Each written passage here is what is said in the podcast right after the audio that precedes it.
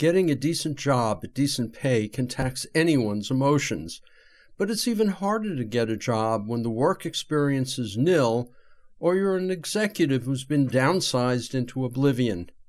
So, what happens when you apply for a job at a sandwich franchise in a mall and get the job without the owner double checking your references? And how do you feel about the guy? He's got a thick Russian accent, he clearly knows nothing about the business, and then whoosh, he disappears without a trace. That's the dilemma facing the three workers in the enjoyable and funny play American Hero by Bess Wohl, directed by Ali Moss, at Custom Made Theater in San Francisco through April 6th. Sherry is working two jobs and sleeps in her car. Jamie is at the shop because she has children to support, and Ted just got downsized from an executive position, so he says, and nobody wants to hire him. Bob, their boss with the accent, has given them a brief lesson at the counter, now he's gone. Other than telling them to keep the store open, corporate is not answering their calls, and now there's no money to pay the vendors. On the surface, American Hero is pretty light stuff banter between the employees and slapstick humor.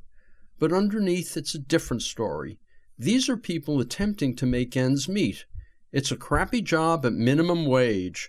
None of these workers wants to be there, and they all have richer lives outside of work, or at least two of them do.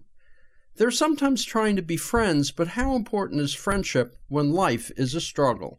And how do you find self fulfillment when the power lies elsewhere in the cold hands of a corporate culture which doesn't care who you are as long as you follow the protocols they've laid out? While the script is amusing, the performances are the thing here. Paul Stout as Ted, Devin DeGroot as Sherry, and especially Laura Espino as Jamie make the most of their lines with crackling timing at every moment. David Boyle is fine as the Russian and works hard as other characters, but a larger cast might have helped with the smaller roles. It's a breezy play, and at times it veers toward the direction of sitcom, you can almost feel the pitch for a network series. But what American Hero does well between the laughs is illuminate the franchise life, the very bottom of the employment food chain. People we see every day when we walk into a Quiznos or a Subway, people behind the counter at the Safeway deli, or running our groceries through the scanner. It's late stage capitalism at its worst, and no matter the laughs, the hint of tears always comes through.